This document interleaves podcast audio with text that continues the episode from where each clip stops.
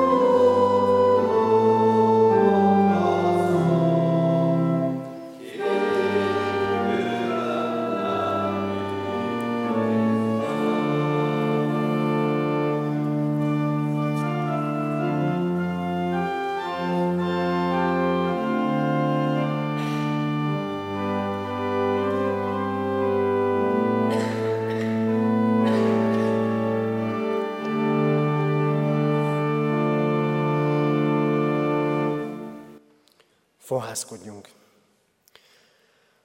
A mi segítségünk, Isten tiszteletünk megáldása jöjjön a mi Urunktól, aki Atya, Fiú, Szentlélek, teljes szent háromság, egy örök és igaz Isten. Ámen. Urunk Istenünk, olyan jó lenne, hogyha teljességgel igaz lehetne ránk ez az ének, mindenkoron áldom az Urat, még engem éltet. Urunk, áldunk téged akkor, amikor könnyen mennek a napjaink, amikor jól megy sorunk, de megvalljuk neked, hogy olyan gyakran elfeledkezünk rólad a nehézségek, a terhek, a kihívások között. Urunk, áldunk téged megtartó szeretetedért.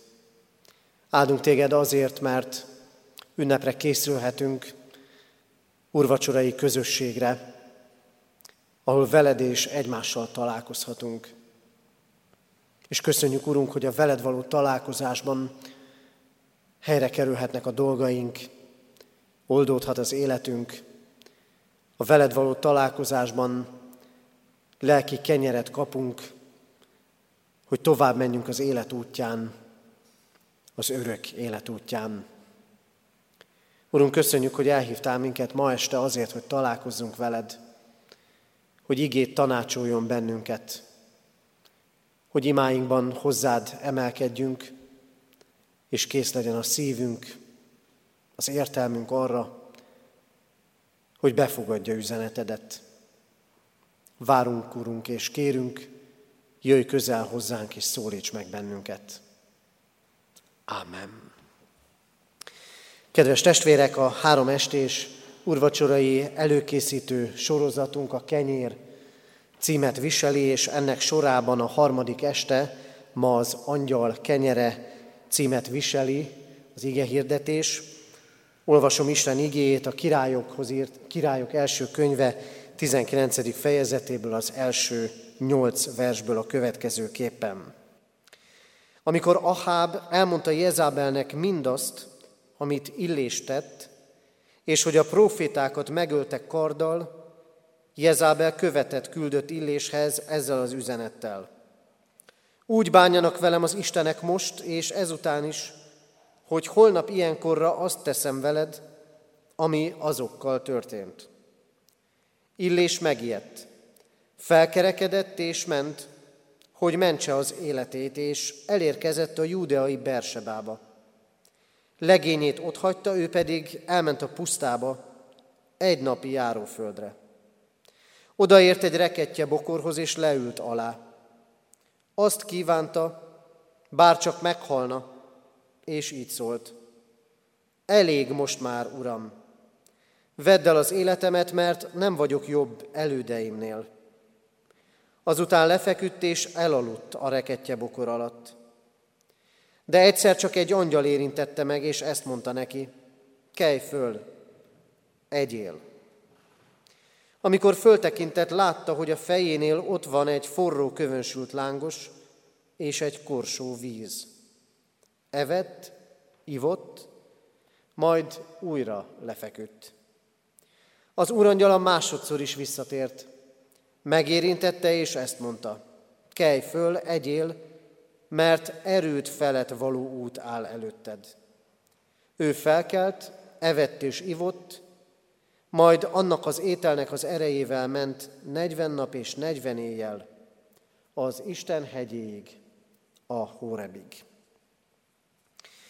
Kedves testvérek, az előző két este két történet volt előttünk.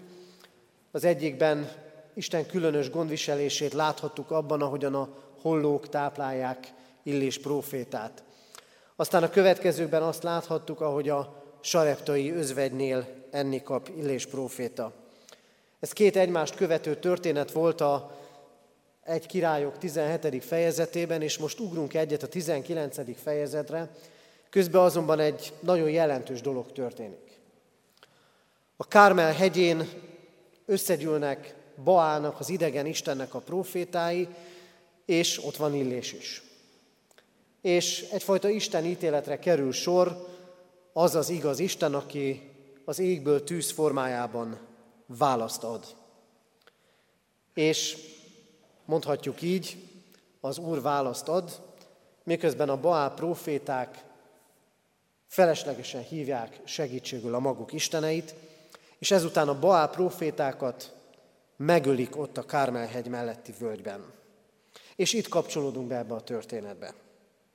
Itt van Illés proféta, és mondhatnánk azt, hogy a munkát elvégezte.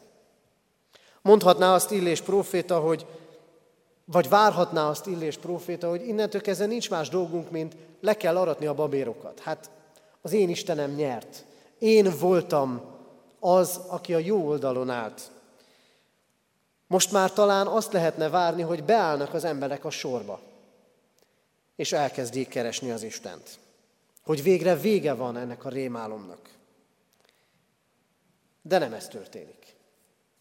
Nincs diadalmenet, nincs babérkoszorú, nincsenek megtérő tömegek, hanem helyette a király feleségének, Jezabelnek a fogadalma, egy nap múlva Illés is meg fog halni. Illés ahelyett, hogy dicsőséget aratna, menekülni kényszerül a gyilkos szándék elől. Ismerős ez nekünk is, még ha nem is ennyire súlyos helyzetben. De ismerős az az érzés, hogy elértünk valamit, és vártuk a katarzist, vártuk, hogy mellénk állnak, vártuk, hogy learassuk a babérokat, vártuk, hogy végre megpihenjünk, hogy egy kicsit megújuljunk és feltöltődjünk, de nem lehetett megállni. De nem volt diadalmenet, de nem volt nyugalom. Helyette új front nyílt az életünkben. Talán a magunk életéből, a családunk életéből tudnánk számos ilyen példát felhozni. Hogy éppen kikecmeregtünk, vagy ki se kecmeregtünk egy nehézségből, és jött a másik. És lettünk egyre és egyre fásultabbak. Lelkileg fáradtabbak. Hol van illés tartaléka? Hol van az én tartalékom? Hol van az életem forrása, a hitem forrása? Mert a tegnapi kenyér, a tegnapi erőforrás ma már nem számít. Azzal ma már nem, lapuk, nem lakok jól. A hollók, hadd mondjam így, akik tegnap előtt tápláltak, és a sareptai özvegy, akinél enni kaptam, mondhatná Illés, ma nem segít. Mi történik most? Ebben az igében egy megfáradt, egy üldözött, talán még azt is kimondhatnánk, egy kiégett ember áll előttünk. Nekünk szól ez az ige. Megfáradtaknak, talán néha kiégetteknek, állandóan futó, egyik bajból sokszor a másikba kerülő embereknek. És üzeni azt, hogy az Isten rendkívüli módon áll mellénk. Először is, az Úr a pusztában is lát, és a pusztában is ránk talál. Úgy vagyunk mi sokszor hívő emberek, hogy azt mondjuk, nem ereszthetünk le. Egy hívő ember nem ereszhet le. Azt mondjuk, egy hívő ember nem lehet rosszul. Egy hívő ember nem mondhatja azt, elég már. Tényleg nem mondhatjuk? Tényleg ezt várja tőlünk az Isten, hogy amikor úgy érezzük, hogy elég, akkor nem mondjuk ki, hogy elég. Nem merjük kimondani. Mert úgy érezzük, hogy akkor mi hitetlenek vagyunk, akkor mi magunk is feltesszük a kérdést, hogy de hát hová lett a hitünk? Hová lettek az erőforrásaink, amik az Istenig nyúlnak? Lehet, hogy nehezen mondjuk ki, hogy már nem bírjuk testileg, már nem bírjuk lelkileg, hogy kevés a lelki kenyér, hogy kevés, amiből merítek, és lehet, hogy sokan vannak, akik kimondják azt is, kevés már az, ami van, amit kézbe vehetek a megélhetés, vagy éppen az egészségem? Hogyan lehetek hívő Istennek elkötelezett emberként benne ilyen helyzetekbe, amikor elég? Amikor nincs diadalmenet, amikor nincs megérkezés, amikor a nehézség van inkább. És félünk, talán menekülni lenne jó, és közben feltesszük a kérdést, vajon nem ítél-e meg, nem ítéle el az Isten? És az Isten nem ítél el. Ott van Illés. Fogja a legényét, elmegy Bersebáig, ott hagyja a legényt, és elmegy a pusztába egy napi járóföldre. Egyedül lesz az Istennel. Vannak ilyen pusztában Istennel találkozó emberek. Mózes. Vagy Krisztus a kísértés idején. És Illés meglepő módon, vagy sokkal inkább bizalommal kimondja, elég már, Uram. De a legjobb helyen mondja ki. Az Isten jelenlétében. Elég már, Uram, de ezt neked mondom el. Nem akárkinek, nem az első szembejövő embernek, hanem az Istennek. És ehhez kell a magány az Istennel. És kell, hogy kimondja, és kell, hogy kimondjuk. Miből elég? Mi az, amit már nem bírunk? Mi az, amit erőnket megfeszítve hordozunk? Vagy talán túl is hordunk.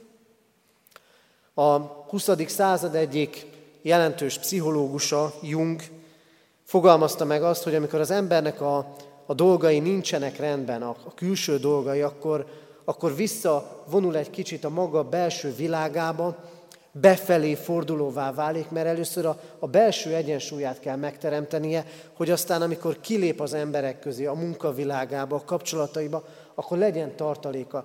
És ehhez hozzá kell tennünk azt, hogy nem elég befelé tekinteni, hanem az Istennel kell lenni. A pusztáinkban is. És ki lehet mondani neki? Elég. Elég már ebből a teherből. Mert így találkozik Illés az Úristennel. Másként fogalmazom, az Úristennek Illés széttöredezett életével, fájdalmával és terhével nincs nehezebb dolga, bőven nincs nehezebb dolga, mint a 450 Baál profétával ott a Kármel. Az Isten hatalma ugyanaz. És nem csak illést lehet látnunk, hanem Krisztust, aki kiment a pusztába, akiről tudjuk 40 napot töltött ott, és mikor megállt a kísértésekben, angyalok szolgáltak neki. Mert ott is egy volt az atyával. Amikor mi pusztákat járunk, amikor akár kimondjuk, akár nem, de valamiből elég, akkor nincs más dolgunk, mint menni az Istenhez. Még a pusztában is. Mert az Isten rendkívüli módon érkezik. Itt is. Most nem hollók jönnek, most nem egy sareptai özvegy, most egy angyal érkezik. És üzeni ez az ige másodszor nekünk azt, hogy az Úr biztonságot ad.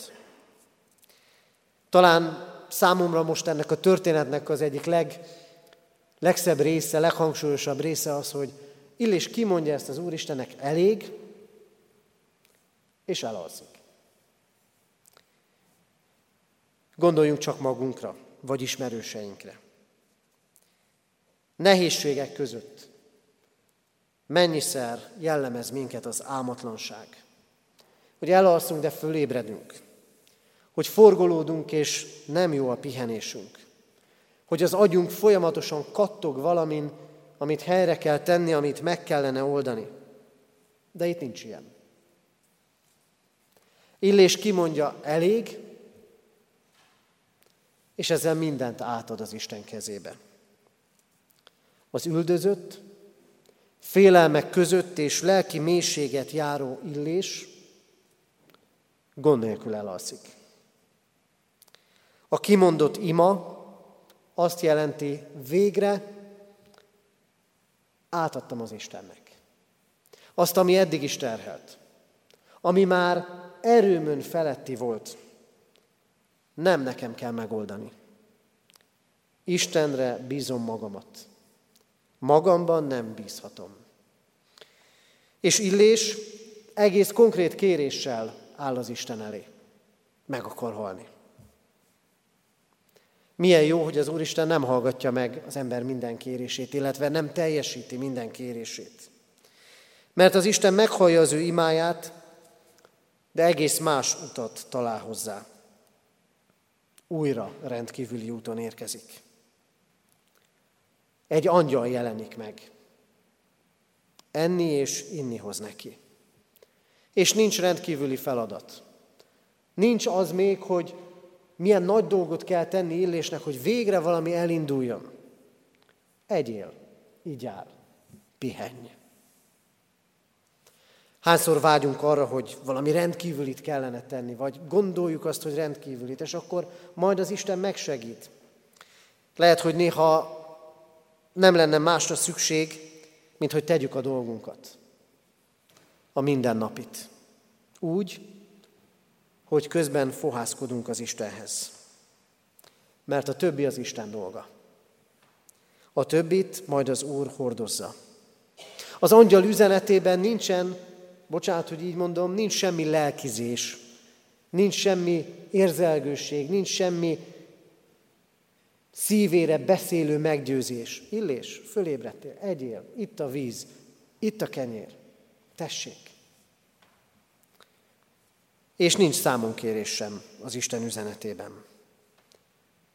Nem mondja senki azt neki, nem mondja az Úr azt neki, hogy de hát Illés, hát te hívő vagy, te proféta vagy, hát hogy mondhatsz olyat, hogy elég volt? Semmi ilyen nincs. De világossá teszi az Isten. Neki is, és nekünk is. Amit van, azt én adtam neked. És aztán nem csak testi, hanem lelki kenyeret is ad. Egy üzenetet. Indulj el. Menj az Isten hegyéig. Tedd meg az utat. 40 nap és 40 éjjel megy a próféta. Mert az Úristen, és ez a harmadik üzenet, az erő feletti utakra is felkészít. Itt ezt mondja az angyal. Menj, mert erő feletti út áll előtted. Hát szerintem nem erre várt illés, hanem könnyű útra. És mi is sokszor ezt kérjük, hogy Uram, most egy kicsit legyen könnyebb, és nem baj az, hogy ezt kérjük. De az Úristen nem mindig ezt adja meg. Erő feletti utakra is felkészít. Itt előre szól, de lehet, hogy csak utólag látjuk. Amire elindultunk, az egy erő feletti út lesz. Nem annyit mond az angyal, nem annyit mond Isten az angyalon keresztül, hogy fel a fejjel, menj, to- menj tovább, csináld, rendbe lesz minden. Nem valamiféle állarc van itt, nem valami olcsó hitegetés, hogy most már könnyű lesz. Ezt mi olyan szépen el tudjuk mondani, miközben a magunk jövője sincs a kezünkben. És ennyi elég mégis a talpraálláshoz. Hogy az Isten ad enni, az Úr szól, és elindul a próféta. 40 nap és 40 éjjel. 40 nap és 40 éjjel sok minden történik. Megérkezik a Hórebhez illés, ha tovább olvassuk a történetet, elolvashatjuk az ottani találkozását az Úrral, de azt gondolom, hogy ez az út, ez a 40 napos út Istennel találkozással teli út volt. Talán fizikailag is megterhelő volt, és lelkileg is sok minden történt ez alatt a 40 nap alatt. Amikor erő feletti utakat ad, utakat ad az Isten, akkor meg lehet érkezni ő hozzá. Lehet így nézni a magunk útjait is. De milyen jó, hogy a biztonságot adó Isten volt vele. És a biztonságot adó Isten van velünk, aki erőt ad az útjainkhoz. És persze igaz, Annak a kenyérnek a, a hatása az elmúlik. De mi Krisztusra tekintünk. Hogy is halljuk ő róla? Aki abból a kenyérből leszik, ami az én testem, mondja Jézus. Nem éhezik meg soha. Aki az ő áldozatához köti az életét, és az ő szenvedésére és váltságára tekint, annak mindig lesz erőforrása. Kedves testvérek, az illés történetek most így kristályosodott ki előttem, Isten különleges gondviseléséről beszélnek. Ma tegyük fel azt a kérdést, és vizsgáljuk meg így az életünket. Megfeszülök, túlvállalom magam, és eljutottam már oda, hogy elég. Vajon kimondtam-e, hogy elég?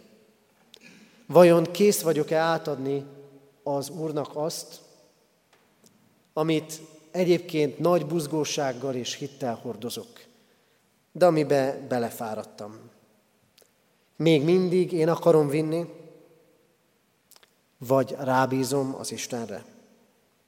Arra az Istenre, aki meghallgatja imáimat, de nem úgy, ahogy én gondolom, hanem végigvezet egy úton, a vele való találkozás útján, és célba vezet bennünket.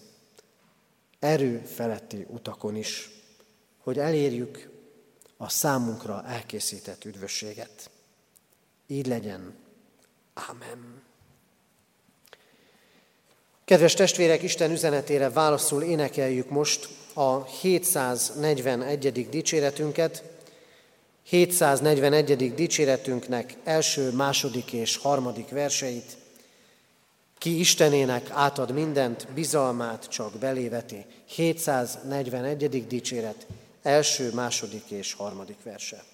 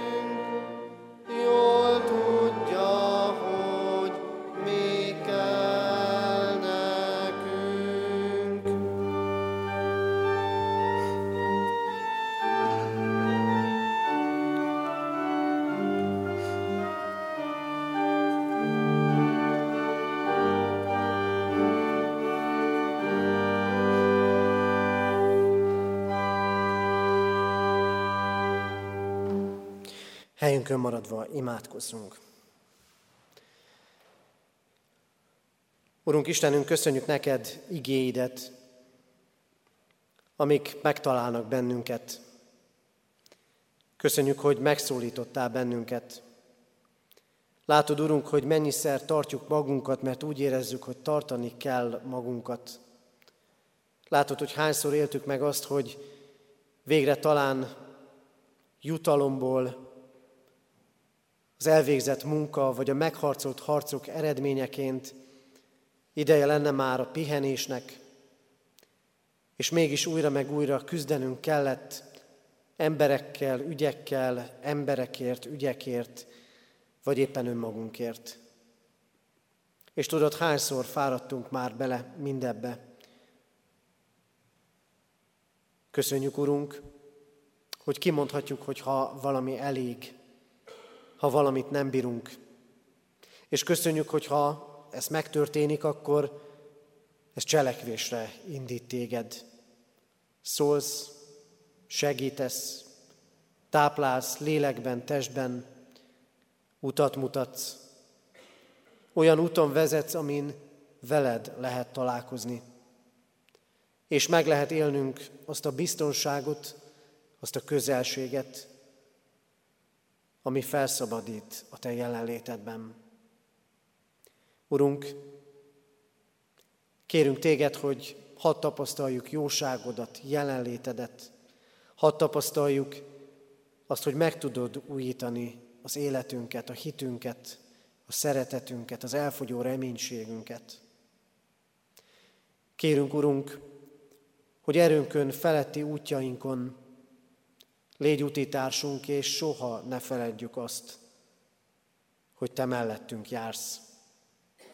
Sőt, válladra veszel és hordozol bennünket. Urunk, így kérünk, tisztítsd meg az életünket, neked való engedelmességre, benned való bizalomra. Kérünk, Urunk, áld meg csendes imáinkat, amikor készülünk úrvacsorai közösségre. Kérünk, készítsd lelkünket egészen, és kérünk, hallgass meg most, amit csendben elmondott személyes imádságunkat. Ámen.